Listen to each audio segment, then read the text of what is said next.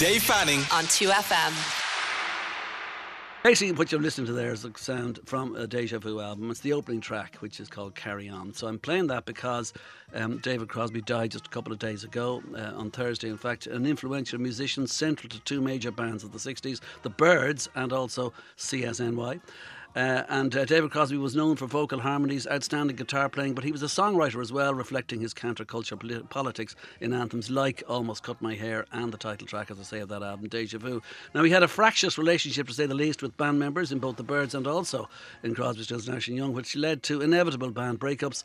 Uh, his life, too, was marked by periods of extreme drug addiction, ill health, altercations with the law at times, leading to him being deemed rock's unlikeliest survivor by Rolling Stone magazine. So Pat Carty is the Pat up here, and he, he's uh, talking here from Hot Press. Um, they talk about the life, the music, the legacy of David Crosby. So, tell me about the life and the music and the legacy of David Crosby, Pat. Well, you just printed out my notes there and read out the whole lot. What am I supposed to do?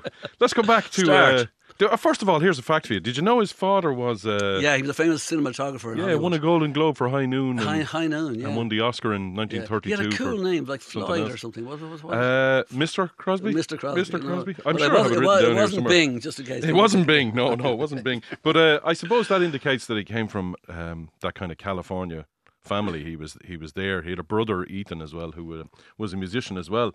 Uh, unfortunately, killed himself later on. But um, he was kind of turned David, the young David Crosby, onto 50s jazz and stuff like that. And this was something that stayed with him all along. He started making demos himself. Yeah, the in jazz bit was big for David Crosby. Oh yeah, all the way up, and you can see that in, in, in you mentioned Deja Vu, the song itself. There, some of the Very much. bringing in time signatures that yeah. weren't really part of In rock. fact, you remember, in fact, I'm going to give you the beginning of it. Listen, listen. listen.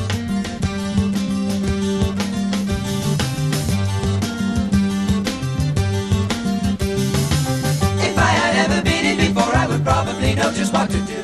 That, that, that's the title track, and that is David Crosby. Go on. Yeah, Yeah, he sorry. wrote that one. Yeah, Yeah.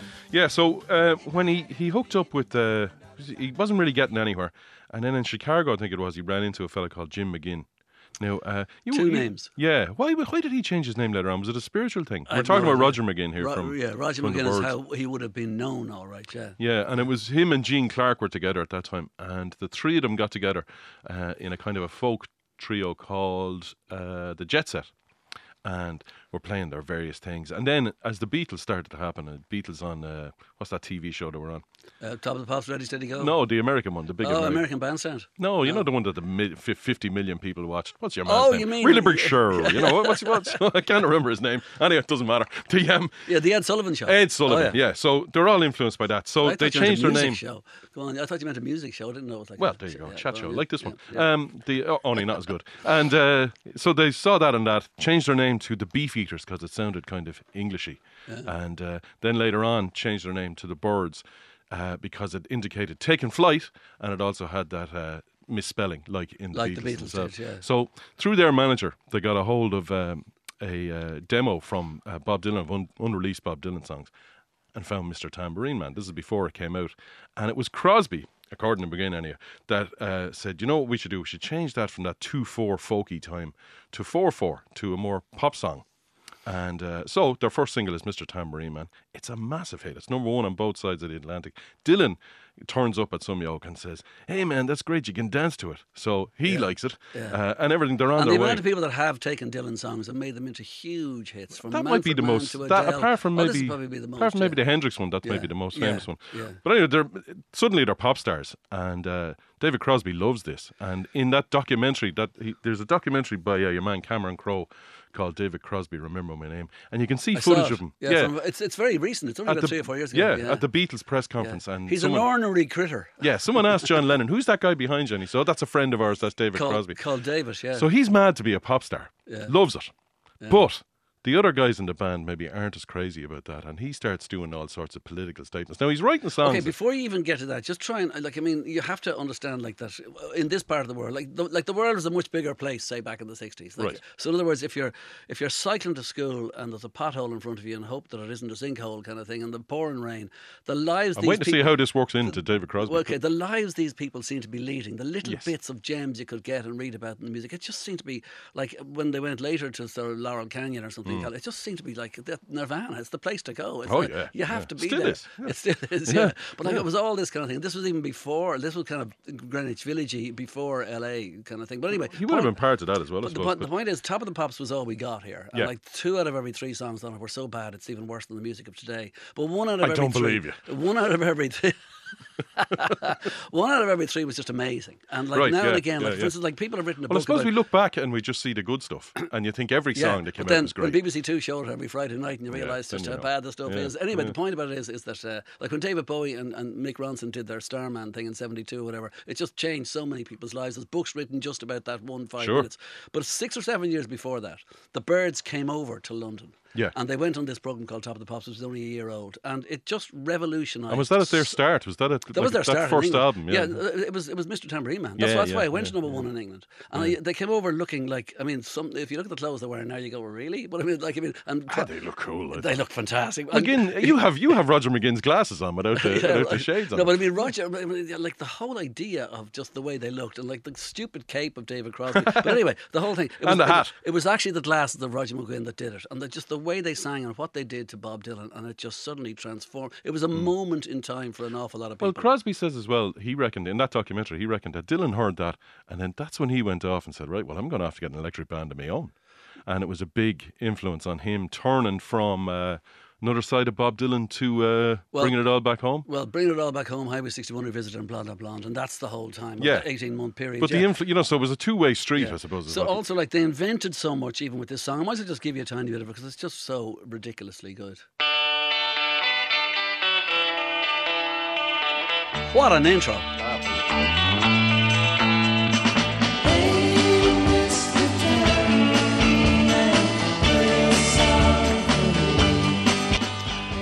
Okay, so Roger McGuinn there. In fact, I, I, I, an extensive interview with Roger McGuinn. I'll, I'll give you a little bit of it later on. But let's just go back to where you want to go with this now. Yeah, well- David Crosby. David Crosby, uh, McGuinn, his guitar sound is all over that, and that we'll come back to that. But I think um, uh, Crosby is a songwriter only really, I think maybe only came into it. We're talking about the fourth Byrds album, which is younger than yesterday, which came out in 1967. Now on that, there's songs like Mind Garden, uh, Everyone's Been Burned, uh, which have that jazz thing we were talking about, and, and you know alternative tunings and all that kind of thing. And and even before that, sorry, I should say as well that uh, Eight Miles High, something like that, which has McGuinn's guitar sound on it. It was down to Crosby that. Um, so he says anyway, or so he said that uh, he was playing them Ravi Shankar and he was playing them John Coltrane. So you can hear that. It's uh, true, and he introduced kind of George Harrison to that too. There you go, yeah. And McGuinn was trying to incorporate some of that kind of freeform stuff into the guitar solo or that. But anyway, back to Younger Than Yesterday, which I read this week, uh, described as the American Revolver. I don't know whether that maybe makes sense, but okay. Um, there's a song uh, as well that wasn't on it that was left off. There was a single called Lady Friend, which he pushed, he wrote and he pushed for as a single. And it's a brilliant Lost uh, Bird song. Didn't, wasn't really a big Really? hit, Yeah, but um. Yeah. in the same year anyway, they play Monterey. The Monterey Pop Festival, famously. where, that's where David goes off the Yeah, rails a bit. and David has already been going off the rails. Uh, McGuinn, I don't know if it's in that interview, but he, he described him as a, a little Hitler, uh, really, in the band, you know, that he was just making demands and all that kind of thing. So they get to Monterey, he gets up on stage, they're playing away, and then he stops in between a song. He goes into a rant about the Kennedy assassination. You know, hey man, uh, you know, he wasn't shot by a single rifle and the witnesses were all killed and that's your country, man, that kind of stuff. And the other lads are standing there going, Jenny, what's going on here? And then the next night, Buffalo Springfield are playing at the same thing and Neil Young can't make it for some reason. So Stephen Stills gets David Crosby to sit in with them and play with them. And the other lads didn't like that either. So while they're trying to do the following album, which is Notorious Byrd Brothers, which is a great record, um, he's pushing for more songs. They do take his songs on it, but the two lads, uh, Chris Hillman and Roger McGuinn, turn up at his house one day and say, Dave, you're out. You're gone. We just can't take you anymore. And he says, right, okay. And the cover of that album, do you know that? Do you know that album, the one that has the horse on the cover? I know the cover. I know. Yeah. I've heard the album. I don't There's, know. there's a know. story about like that they put the horse there deliberately to represent what kind of a horse's ass this fellow was and, Oh, right. and all that. I don't know whether that's true or not, but it doesn't matter. It's a good story. And uh, anyway, so he's out of there. He's uh, bumming around kind of a, at a certain level. He uh, buys a boat with a loan of 25,000 from Peter Tork of the Monkees. Yeah. And he's sailing around on that and he's writing songs on that. Uh, around that time as well, he's in Florida and he goes into a coffee shop and he sees Joni Mitchell playing the guitar. And he's credited, I suppose, and he Yeah, deserved it. He discovers her, really. Yeah. Produced the first album. He brings that. her out to California. He, Yeah. you know, introduced her around to everything. He produced that first album. What's that first one called? uh, Song to a So- Seagull. Song and to a also, Seagull. he, um, goes out with her as well, doesn't he? Yeah, he does. And in fact, uh, Roger McGuinn says in the interview that I have that he says that you know the happiest time in David's life, unquestionably, was when he met and you know worked with and went out with Joni Mitchell. Well, he said in that his own documentary that she was the greatest of the whole lot of us. Oh, yeah. Um, which is fair enough. Uh, That she was the greatest songwriter, and she was just off on her own, doing her own thing. And especially, I don't think even at that stage. I think later on, Joni Mitchell became even greater again. You know, Well, yeah, yeah, get to Blue and you get yeah. to Court and Spark, and it's, yeah, it's and then just to. Hejira. Yeah. Yeah, oh god, that's a fantastic record. Anyway, he she writes a song about him. They're they're going out, but she writes she breaks up with him by writing a song about him. Uh, a kind of a go away and leave me alone song. What was the name of that song? I'm sure I have it written down there somewhere. Doesn't matter. Um, I'll have it here. Hold on a second. The song, that song about the midway. Do you know that? Oh one? yeah, song, Yeah. song, song. I don't think it's about the midway. Is it? Is that the word? For it? I don't know. I don't go know. But on. anyway, she she gets rid of him. So he then it, it's he either meets uh, he he know, knew Stephen Stills already. So they're either at a, a party in Mama Cass's house or in Joni Mitchell's house. Different accounts of this. And that Joni Mitchell's house is a small house in Laurel Canyon that our house written Yeah. by Graham Nash is Yeah. about. And Graham Nash comes in, and Graham Nash was part of the Hollies, the English band, and they were on tour. He was still with them at the time. And the two lads were singing, uh, Stephen Stills and David Crosby. And your man comes in and adds a third part harmony over the top, just when they're messing around Let's this party. form a supergroup. Well, they said in 40 seconds, they said they knew what they were going to be doing for the next couple of years. Right. And so the three of them bring in all these songs. Ahmet Ertegun signs them up straight away. and knew a good thing when he heard it. And that first album that we played, uh, played a song from, um, just called Crosby, Stills and Nash, comes out in 1969, and it's a massive hit. It's just got the vibe at the time. Now I'm going to ask you a question about it. It's got the vibe at the time, and the It FM does. stations who were playing half Yeah. of records, Yeah. it's perfect. Now you were telling me before about that time. Did you, were you hip to that at the time? Did you hear that at the time? Yeah, because I had older brothers who bought all this Yeah, stuff. I was. I was a veteran at that stage. Well, So I know give me a that, yeah, No, sure you were- Deja sure you were the born in 1942, Yeah, I know that, next yeah. album is the one. The next album. Do you think so? I think Oh, the first one is better. No. no, Right, okay, well, in between the Deja first Vu one is and the ten times better. And it's in between also- the first one and the second the one. golden album from that time. Yeah, all right. In between the first one and the second one, uh, first, as I say, is a massive hit. Their second ever gig was Woodstock. Yeah. Uh, and you there's a great. on. In fact, they say something on it like "We're scared-less," and they cut out the Yeah, uh, yeah. on the on the on the on the album. And there's a great clip on your man's They're chat show, wooden whose name I can't remember as well, um, where she comes down. The lads are just back from uh, Woodstock, and Joni Mitchell is a guest on this on this chat show, and so she's singing her songs and being all earnest. In come the three lads from Crosby, Stills, and Nash, probably, probably high. Uh, just after getting off in uh, helicopter from this place, still have the mud in their boots and everything, and they're babbling on about Woodstock, and you can kind of see Joni Mitchell going, "Here, hold on a second, this is my show." But uh, that, and then uh, Crosby says, "says What was it like?" Your man says, uh, and uh, he says, "Oh man, it was like the Macedon- the Macedonian army coming over the hill, man, talking about Woodstock." So they're all they're forever associated with that.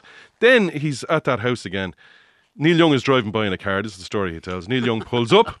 Uh, the two lads are talking, leaning on the bonnet of the car. Neil Young starts singing him a few songs, including "Helpless" and things like that. And Crosby says, "I want this guy in the band."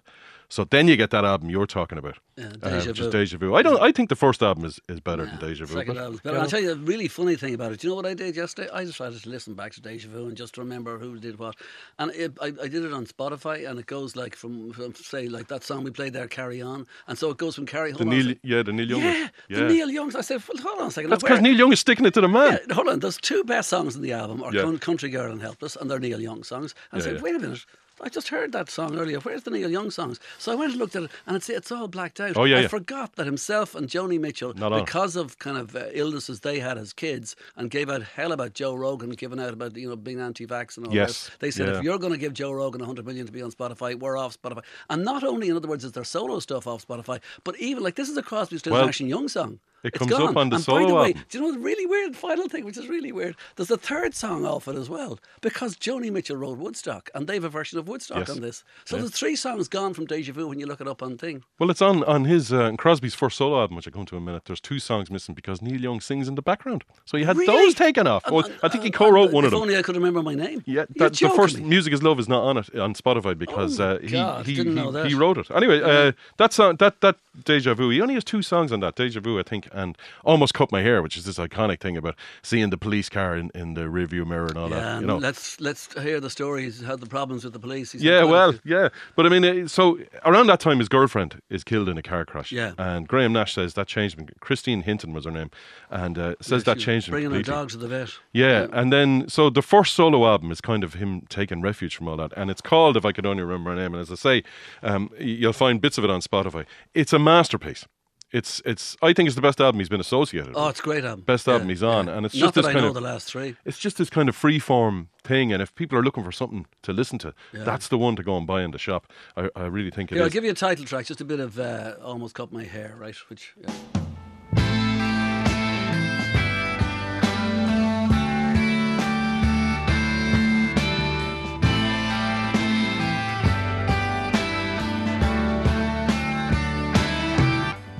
Almost cut my hair. Um, yeah, man. David Crosby song. Okay, go on. Where are you going next? Right. Well, th- Crosby had his We're problems. talking David Crosby, by the way. Five one five five two is our text. Pat Carty. Yeah, the other famous thing about him, apart from the music, is the problems that he had. And Crosby never met a bag of drugs he didn't like. That's Yeah. really what happened Yeah. there. And and uh, a lot of it comes from the '60s kind of thing, and also that that uh, as we say, that girlfriend um, on, being killed so tragically. He kind of went into that. There's no like Crosby, Stills, and Nash fell apart. They tried to do another album, just wasn't happening. They couldn't put up with him. Yeah. and uh, he didn't make another solo record until about 2014. He just the music went to one side and the drugs took over. So there's all sorts of, of stories about that. In the 80s, he wrote a book uh, called Long Time Gone, where he details, you know, the, some of the stuff. His, his partner, who, who later became his wife, was held hostage one time while he was on tour by dealers because he owed them money. Yeah. That kind of stuff. He was And- stopped by the cops two times. He was arrested, put in jail. Oh yeah, he guns. was put in jail. But the thing about when he was put in jail, that's around eighty-five, I think, is that he goes in. He tried to. He tr- he he ran away from them. They, he was done for firearms and for drug possession. Ran away from him, Took a flight. Some dealer got him a pilot who flew him across the country. He flew to Florida. He went on that. He found went to that boat he'd bought years before, and he lay on it for a few days. And he said, "No, I got to face the music."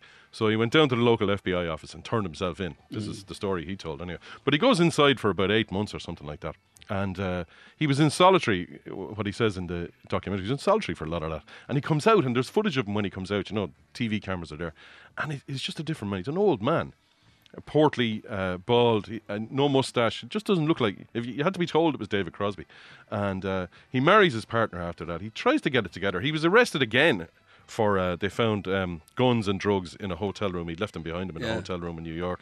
Um, you know, he, he had a lot of problems there. Um, Judge had to let him, he had to get permission to get married because he was told to stay away from his partner because she was in trouble with it as well.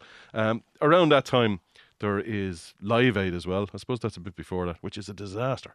Uh, Crosby, Stills, and Nash play it. He looks about 20 years older than the other guys on the thing. He, um, again, there was no, there was a solo record that was uh, rejected by the record company. It was just crap. And uh, there was Crosby, Stills, and Nash Young albums in the 80s. There's one famous one that had a cover called, uh, they tried to get all the drum sound in the 80s. And there's a cover on it, which is one of the worst covers in history. It's a picture of the earth from the moon. Okay, which it doesn't sound too bad, but then on on long sticks there are hot dogs, as if they're growing hot dogs on the moon uh, which is a very str- I don't know what the thinking was behind that, but anyway, the um, Crosby, Stills and Nash limp on. I got to see them once in uh, about that's about fifteen years ago uh, in the Point, which was a fantastic night, if I remember rightly. Although my memory is a bit hazy, I got a bit. Um, I think I got some sort of contact. I got a bit too close to a few jazz cigarettes. It wasn't me. No, it was a few other people, and I think I got a bit of a contact high. So I can't Well, funny remember. enough, the last time they played here, I saw them at the board. Gosh, it was in 2015. Was that the three of them? Uh, it was Crosby, Stills, and Nash. Yeah. And uh, about a month later, Graham Nash came out. And in fact, I thought it was a pretty dreadful gig. They started off with Carry On, which is, I think, their best song. Hmm. They were great in the point, Kind of went downhill. I didn't think it was much good. Anyway, the point about it is, is that, uh, and, uh, what do you call him? Um, Graham Nash, who always gave the nice pop songs like Our House and, you know, Teach Yeah. Your Children and all that, which wasn't, you know. Well, do you remember Get sick of them after a while. But he, he said, he actually genuinely said before once, he said, I'm going to sing a song about saving the whale in a few minutes. And I thought he was joking. Did you go off to the bar? No, I just thought, like, stop, David. But do you remember the four albums at Graham. the start of the seventies when, when they were together? They called the band a mothership thing, and there was four albums by the four different guys in the seventies. So Stephen Still's first solo album, uh, Harvest, probably or one of those by or After the Gold Rush by Neil Young. Um, that David Crosby album I'm talking about, if you don't remember, and there was the first Graham Nash solo album. I always thought Graham Nash, brilliant singer. But as a songwriter was maybe the weak link out of the He- four. he- of them. he- he- he's a bit too earnest. He, very nice songs. Move on. Yeah, I know what yeah, you mean. yeah. Anyway, but but- anyway, uh, Crosby, uh, when they're trying to get back together, Crosby does things like in the press. Uh, at the time, Nash and Young had both uh, broken up with their long-term partners or wives and hooked up with uh, younger women, shall we say? And Crosby didn't like this. That's a bit rich coming from didn't him like Daryl after Hannah. all the stuff. Well, he, he said this in the press, and that was really it. They weren't going to get back together. There is footage in that thing of them singing "Silent Night" at a White House Christmas oh my God, it's which is it's so unreal. embarrassing. It's, so a- bad. Is that Obama on the stage or something? Yeah, and oh you can see Obama God. trying not to It's make so- faces yeah, and all. yeah, It's just really give it up, boys. So that yeah. was the kind of But end of it. But he came after, back. after that gig though in in the three, in uh, what do you call it the the Bord Gáis uh, about a month later uh, what do you call him Graham Nash came out and said I will never work Yeah. with that horrible disgusting person again I hate him I hate him Well, that was it. He just he he, he admitted that himself. He, Yeah. he said he was just a difficult guy to work with. He just got mad. Um, Bad man. he was he, he- ego was got I out want to play another song, one of the ones you mentioned, just to go back a little bit. And I'm going to go back to the interview, and it's one of these things so long ago that the voice sounds a bit different. But anyway, here we go. It's uh, Roger McGuinn, who, in other words, the main Byrds man, the singer and all that. And an interesting thing, I might, this might be the bit that you might say something that you didn't know about Mr. Tambourine Man. But hold on, I'll give you this here because uh, this is uh, Roger McGuinn. Let's go for it. Well, then, what about the drugs, as you mentioned? I mean, for instance, now, do you mean everybody on the drugs or yourself personally? I was just talking about my own experiences uh, with drugs, and I, you know, I regret uh, having taken drugs. I, I really didn't need to take them. It didn't help me out anyway. But I don't, I don't think I played better music because of them. But I mean, in one way, you had to because, like, I mean, you couldn't be a band like the Byrds in the '60s and doing songs like Eight Miles High. And I mean, I mean, people say Eight Miles High was the drug song. Was I mean, let's face it, Mr. Tambourine Man is the biggest drug song of all. No, neither song is a drug song. Uh, I mean, I, I I didn't write Mr. Tambourine Man, so I couldn't tell you what Dylan had in mind when he wrote it, and uh, I still don't know what it's about after all these years of singing it. I have my own uh, inter- interpretation. And it's it's it's it's not, it's not a drug interpretation. No, it's not a drug interpretation. But uh, Eight Miles High was about a plane ride to England, and uh, it wasn't That's- anything about drugs. That's what they always said at the time, but is that true? I mean, like, I Yes, mean, it's true. I mean, years later, if I mean, I'm sure if you asked Paul McCartney, was "Lucy in the Sky with Diamonds" really about his little daughter coming home with her school friend, and her name was John Lucy? Lennon wrote it. Oh well, well whatever. Yeah. John Lennon and Julian's friend Right, coming home right. from school. And. No, I mean, I- like we all know what it was about, right? No, I don't mean, know that. Years I- later, you can. Well, I mean, if we asked John Lennon, I'm pretty sure. Look, he'd say it was everybody wants to think it's about drugs, okay? But I'm just saying I wouldn't have taken the drugs if you asked me about my mistakes. That was one of them. I, I- you know, I didn't need to do that. I would have saved a lot of money too.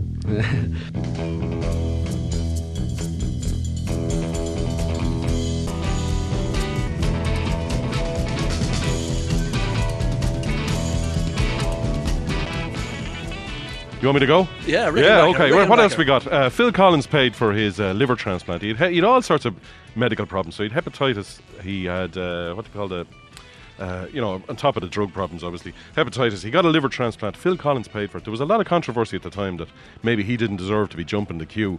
He also turns up on Phil Collins's "Another Day in Paradise," one of the worst records, uh, perhaps ever made. Uh, I was on holiday one time in Italy with a, a, a lady friend of mine, and she was going, "Look at all this scenery here. Look at these beautiful mountains." And "Another Day in Paradise" is on the radio, and she got very annoyed at me because I couldn't see anything. I was just giving out about the song. Anyway, I digress. The um, he did come back and make some solo records later on. He hooked up with his son. He's a strange son who had given up for adoption years ago and formed a band CPR. There are some really good records towards the end. There's one called Sky Trails with uh, which is a great song about blood diamonds on it. What else? He he played with David Gilmour. He's on uh, a couple of David Gilmour albums. Um, did you see Pink Floyd in, got in a bit of trouble this week? I did, yeah. Yeah, for the 50th anniversary of that. Uh, We we don't need to go into that, I suppose. Anything else I can add? I think um, he was kind of a, a facilitator as well as a great songwriter. So, say something like Ohio by uh, Crosby, Stills, and Nash and Young. Y- Young used to tell the story that it was Crosby come over to the house with the magazine and they sat down and wrote the song in, in Yeah. 20 minutes. But his approach to harmony was unreal. Uh, he'd bringing in jazz and folk into rock. Yeah. So I think we shouldn't really talk, remember so much about the drugs. We should watch that Yeah. David Crosby, Can I Remember Her Name documentary, and everybody should go and buy If I Could Only Remember Her Name. I think it's just a fantastic All record. right, Pat. Good man yourself. Thanks very much. Just one other thing too, just a, a, a, a, whatever story. Um, I saw them play. I saw Crosby, Stills, Nash and Young playing. Hmm. You ready for this? In the in the Roosevelt Speedway somewhere in New York. Uh, Wow. In 1974. But are you ready? A really funny thing. Uh, Neil Young was late, by the way. Yeah. He, he, he, it was 20 minutes late. He came in. But what they did was they played like as a band, but they also did about 15 minutes solo all the time. And Neil Young, when he came on, Was that just sitting around with the guitars around the microphone in front of a stadium full of people? Oh, it's about seventy thousand people. Yeah, it, yeah, yeah, yeah, But anyway, the thing is that it was, it was. I think it was the biggest thing they done. Anyway, the point about it is, is that uh, Neil Young comes on, and it was the it was the day September '74. I don't know where it was, uh, like the actual date. It was the day that Evel Knievel. Look it up, folks, on Wikipedia. L- Evel Knievel was I going went to to see jump. Viva Knievel with my dad. He was going to jump cinema. Snake River Canyon, and I, Wow. Neil Young just comes on and says, "I'll tell you if he's dead or alive at the end of my set." And he just plays his songs. He didn't say anything at the You end. just don't get that with Ed Sheeran and people like that. do you? No. You certainly do not. Dave Fanning. on 2FM.